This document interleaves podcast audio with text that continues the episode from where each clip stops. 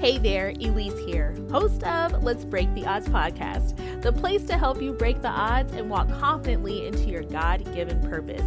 Think of this show as your regular coffee chat where we talk about life, career, and legacy.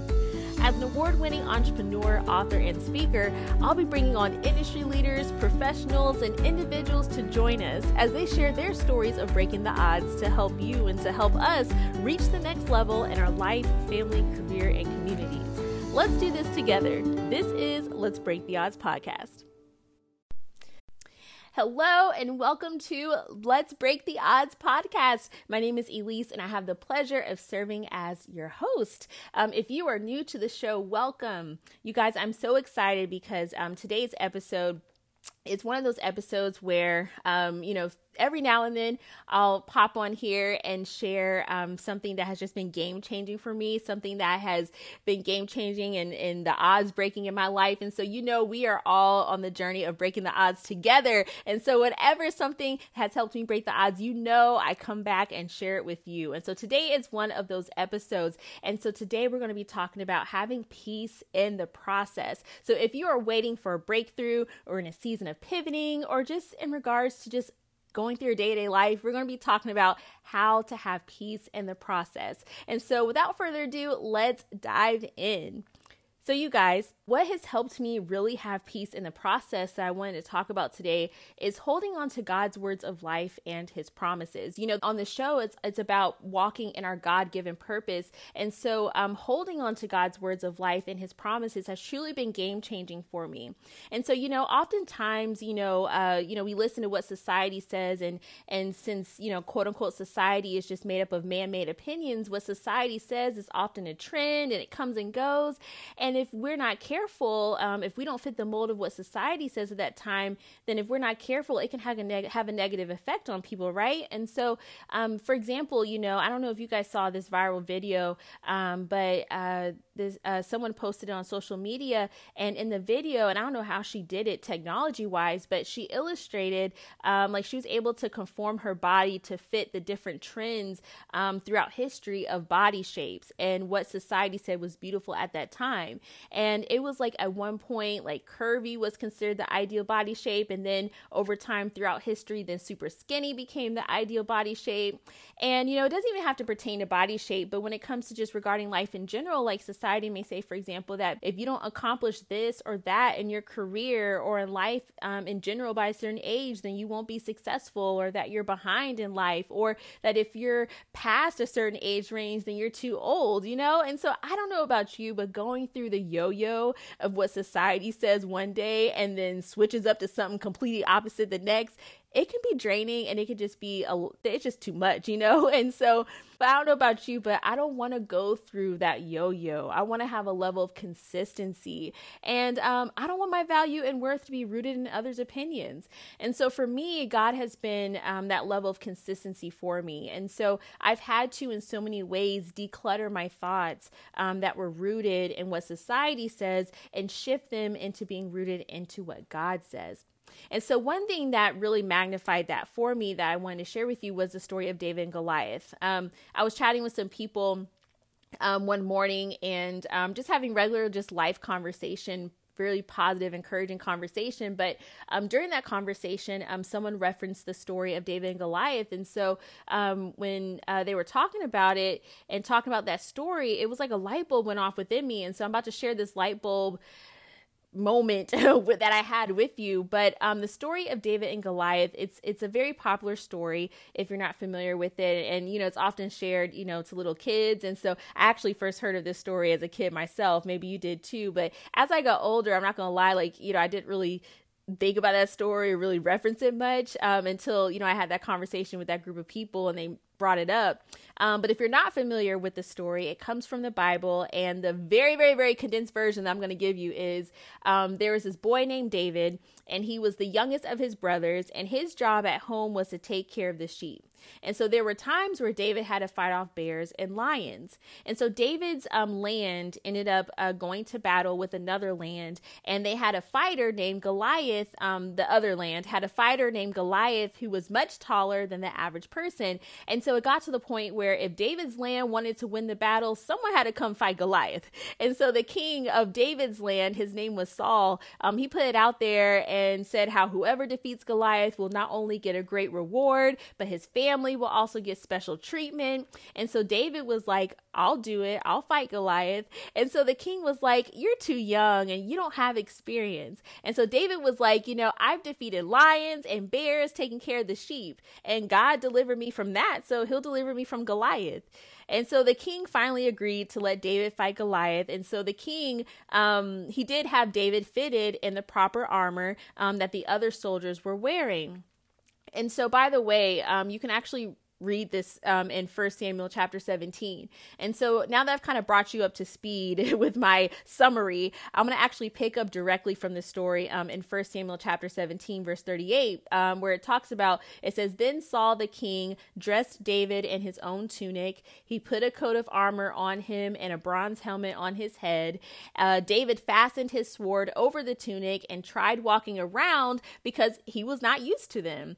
I cannot go in these, he said to Saul, because I am not used to them. So he took them off. Then he took his staff in his hand, chose five stones from the stream, put them in the pouch of his shepherd's bag, and with his sling in his hand, approached the Philistine, talking about Goliath.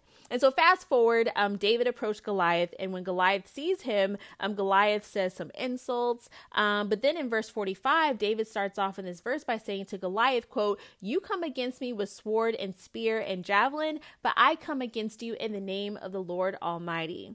And so hearing that um, story again, you know, that part really stuck out to me because in so many ways, um, this story is like the dynamic between us and society. You know, using that analogy, the king is like society and David is like us. You know, when David said he'd fight Goliath, the king said in verse 33 essentially how he was too young and didn't have the same experience as Goliath. And so, how many times in life do people or society as a whole, or even just negative thoughts, be like, you can't do that? Look at you, you're too young, or you're too old, or you know what I mean?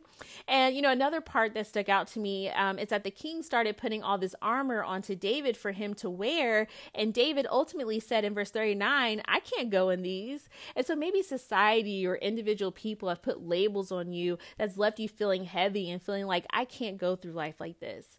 But what did David do? He took that heavy armor that Saul put on him and he took it off. And he began to stand in faith, believing that he would have the victory through God.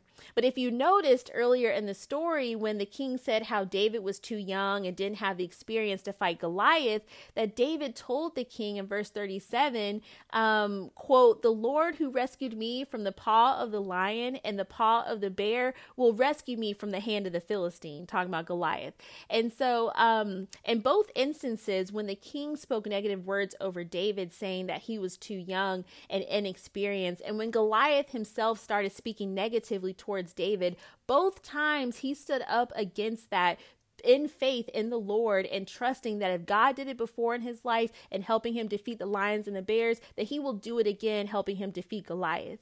So the question is, how do we go through life with that kind of trust and confidence in the Lord? And so for me, it's been declaring God's words of life and encouragement over my life. You know, one thing that I found so interesting is that in the Bible, it features so many stories of everyday people like you and I who weren't perfect, but they held onto God's promises, um, His words of life, and they saw the victory. Um, they broke the odds in their life through the Lord. And so for me, I started declaring God's words of life and encouragement over my life. And so here are five examples um, that you can use if you want. So, the first example I'll give is let's just say it's regarding self image. So, society or people may say, you know, if you're not this size or you're not that body shape, then you're not beautiful. Well, in Psalms 139, David writes a poem to God, and in verse 14, David says to God, um, quote, I praise you because I am fearfully and wonderfully made.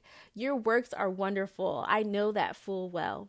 And so I actually looked up the word fearfully and the phrase wonderfully made um, based on the context and the origin of those words when used in the Bible. And um, fearfully in this context means respect, honor, reverence, awe. You know, wonderfully made in its context means distinguished, set apart from others. And so, even though society or people may say, oh, if you're not this size or that body shape, then you're not beautiful, we can take that armor off, so to speak, and say, nope, I am fearfully and wonderfully made. I am one worthy of respect and honor. I'm distinguished. I'm set apart. You know what I mean? Like, I don't know about you, but that just makes you stand a little taller and stay with your head held higher, doesn't it? You know, the second example I'll give is when it comes to, let's say, your past mistakes. You know, society or people may say you should be ashamed of yourself. You know, but in Romans chapter 10, verse 11, it says, quote, as scripture says, anyone who believes in him will never be put to shame. So even though society or people may say when it comes to you your past mistakes, society may say, "Oh, you should be ashamed of yourself." We can take that armor off, so to speak, and say, "Nope, God is my safe space. He says in him I will never be put to shame." So shame has no place in my life. My mistakes, my past does not define me. And so, those are some of the examples of how to make that shift in your dialogue within yourself to speak and declare God's words of life. You know, some other examples I'll give to you really quickly. I have a total of five. So, number three is um, in 1 Peter 5 7, it says, Cast all your anxiety onto him because he cares for you. Another translation says, Give all your worries and cares to God, for he cares about you. If someone says, like, oh, you're not important or they don't seem to value you, you can take that armor off and say, Nope, God cares about me. Or if you're feeling overwhelmed, you can take that armor off and say, Jesus, help me. You say you care for me. You want me to cast this worry onto you. So I release this into your hands you know, the fourth example I'll give, and to kind of preface it, um, there was a man named Paul who um, used to persecute people who believed in Jesus. But once he had experienced Jesus personally for himself, he ended up dedicating the rest of his life to living for the Lord. And so, when speaking to fellow believers um, in Philippians chapter 4, he gave words of encouragement. In verse 19, he said, And my God will meet all your needs according to the riches of his glory in Christ Jesus. So, when it comes to finances or resources, for example, you could take that armor of worry off and say, Nope, I give all my worries to God. He cares for me and will supply all my needs you know, the last one I'll give, the last example, number five, you know, when it comes to breaking the odds, um, Paul says again um, later in Philippians chapter 4 and verse 13, he says, I can do all things through him who gives me strength. And so that alone is a statement that we can say, you know, and say, you know what, I can do all things through him who gives me strength. But what I love is what Paul says earlier in a couple verses back, starting in verse 11, and he says it so beautifully. And he says, you know, um, when he's talking to the to the group of people, he says um, to the group of people, he says, "I'm not saying this." Because I'm in need, for I have learned to be content whatever the circumstances. I know what it is to be in need, and I know what it is to have plenty.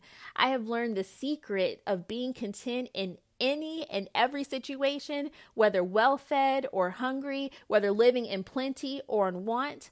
I can do all things through him who gives me strength. I like how another translation words it. Says, I've learned by now to be quite content whatever my circumstances. I'm just as happy with little as with much, with much as with little. I've found the recipe for being happy, whether full or hungry, hands full or hands empty. Whatever I have, wherever I am, I can make it through anything in the one who makes me who I am. And so for me, I feel like that summarizes it perfectly that that's how we're able to break the odds and truly have peace in the process. I don't know about you, but I've spoken words of life over myself, but I would say, I am this or I am that. And although they were positive things that I was speaking over my life, I recognized that they basically only focused on me and my abilities. Uh, but once I began to make the shift of speaking and declaring God's words of life over my life that were rooted in Him and His abilities and His power working in my life, that was a total game changer for me. And so maybe you're in a waiting season, uh, waiting for a breakthrough or pivoting in your life or in your career or simply going through your day to day life. You know, if, if we know that God has given us a dream in our heart and we are in that waiting season, in that season of pivoting, the process between God giving us that dream, that promise, and then the time that it actually becomes a reality can sometimes feel like and can actually be a long time. And so the question is then, how do we actually have peace in the process, in that waiting season before the breakthrough, in that season of pivoting into something new? Like, how do we have peace in that in between phase? And so, as human beings, I think it's safe to say that we all want to feel like we have a sense of control in our lives. And so, then how do we actually trust God? Like, how do we get to the point where we can confidently hand Him over the keys uh, to the driver's seat of our life, where we can trust Him with our lives and have peace and truly live in the process, live in the waiting season, live in the season of pivoting, or simply live in peace in our day to day life? Well, you know, for me, it's been honestly, it's been letting go and trusting God with that promised dream that He put in my heart and declaring His words of life throughout the waiting season. You'd think that letting go would make you feel less at peace, but with God, I have so much peace because I trust Him and um and I know He has my best interest at heart. In Romans 8:28 it says, "And we know that all things God works for the good of those who love him, who have been called according to his purpose." Another translation says, "That's why we can be so sure that every detail of our lives of love for God is worked into something good." you know, this show is about breaking the odds and walking into our God given purpose. And so, if we're going to walk into our God given purpose, I mean, shouldn't we be trusting God? Shouldn't we be rooted in Him? You know, when I was in college, um, I was asked on a date, and so he drove us to the location of the date. Um, but to keep the location of the date a surprise, um, he blindfolded me during the car ride. And so, looking back, um, I'm just going to put this disclaimer out: I do not recommend um, doing that uh, on the first date. Um, but I did know him for a while, so I felt safe to be blindfolded. But going back to the story, even though I didn't know where we were going, uh, or how long it was going to take to get there, I felt confident to relinquish that control of seeing the journey to get there. And I had peace during the process of arriving to the location because I trusted that the driver, my date, had a plan for us to get there and that he had my best interests at heart and would get us there safely.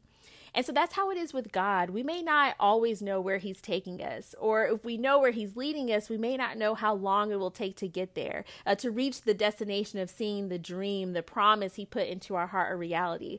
And so sometimes we may feel like we're blindfolded at times because we don't have all the answers. But the beautiful thing about God that I've found and that I've personally experienced is that I can confidently relinquish my life into His hands and have peace during the process because I trust Him and I know that He has a plan to help me get there and that he has my best interest at heart. And so it's such a freedom and a peace that really comes with that. You know, there's another story quickly in the Bible in Jeremiah chapter 29, and God says to um, those group of people and a lot of people have found these words um, very encouraging um, to this day but god tells them um, in verse 11 um, through the beginning of verse 14 quote for i know the plans i have for you declares the lord plans to prosper you and not to harm you plans to give you hope and a future. Then you will call on me and come and pray to me and i will listen to you. You will seek me and find me when you seek me with all your heart. I will be found by you declares the Lord. I like how another translation words it saying, quote, I know what I'm doing. I have it all planned out. Plans to take care of you, not abandon you. Plans to give you the future you hope for. When you call on me, when you come and pray to me, I'll listen. When you come looking for me, you'll find me. Yes, when you get serious about finding me and want it more than anything else, I'll make sure you won't be disappointed. God's decree. I'll turn things around for you woo, like talk about a mic drop. so, friend, I don't know what your waiting um, season is for or what you're pivoting into, but trust that God will work all things together for the good you know, I've been single for seven years now, and it's something that I'm not ashamed of, but I've had to and continue to um, lean on God's words of life and encouragement throughout this waiting season. You know, I have friends and cousins, for example, who are married and have multiple kids by now. Um, but once I let go and surrendered to God's plan, um, this journey, this singleness journey, has been such a beautiful journey and truly a gift that I thank God for you know god's plan and, and purpose and timeline for everyone is different and and there's blessings to be enjoyed and life to be lived during the process you know um, you know, the way I look at it, you know, I'm 29 years old and someone said, Oh, girl, you're still young. but, but the way I look at it, you know, God blessed me with the opportunity to have the majority of my 20s to myself. And I'm so grateful to have had that undivided time to focus on myself and grow in my relationship with Him, with God. And so, um, you know, I just look at the glass half full instead of half empty. Um, but like I said earlier, you know, in Romans 8 28, it says, And we know that all things God works for the good of those who love Him and have been called called according to his purpose. And as another translation says, that's why we could be so sure that every detail in our lives of love for God is worked into something good. And so I know this season of singleness and the length of time that it's been will not be in vain and is not in vain. And so I do want to come on here and say and just and, and, make note that you know, and I can't think of the verse right now, but God does say that His uh, ways are not our ways and His thoughts are not our thoughts, which means that as we go through life, um, you know, sometimes uh, the process may not be go the way we would have planned it, but we can know and be rest assured that God has a bigger plan, a bigger purpose that's beyond our understanding, beyond our perspective, and that at the end of the day, it will lead to um, his promise fulfilled and the victory in our lives.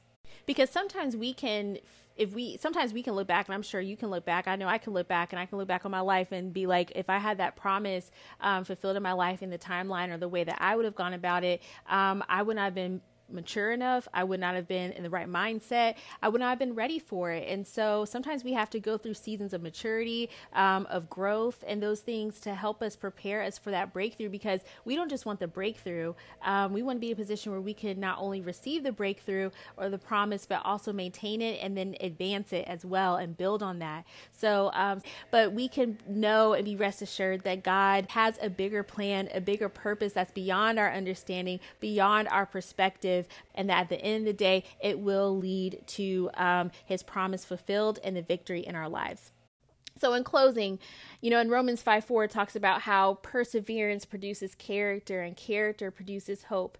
In Galatians 6 9, it says, Let us not become weary in doing good, for at the proper time we will reap a harvest if we do not give up. So, friends, stay encouraged because as you are in this process of waiting or pivoting, you are being prepared for the breakthrough. As the verse says, at the proper time, it will happen, which means the breakthrough already has a timestamp on it, but it says, if you don't give up. So, friend, what do you say? Let's have peace in the process together if you don't mind, I feel led to end in prayer, and um, you can follow along with me and then pray this prayer um, for yourself if you want. Father God, we come before you today with humbled hearts, open hearts. You say, Jesus, that you came so that we may have life and have it more abundantly. Lord, we want that. Regardless of our level of quote unquote success or influence, we want the abundant life that you have purposed for each of us. And so we are coming to you with arms wide open. We let go of trying to live life our way and trust you. We give you the keys to the driver's seat of our lives and trust you because we know that we have a guaranteed victory with you because you say, you work all things together for those who love you and are called according to your purpose.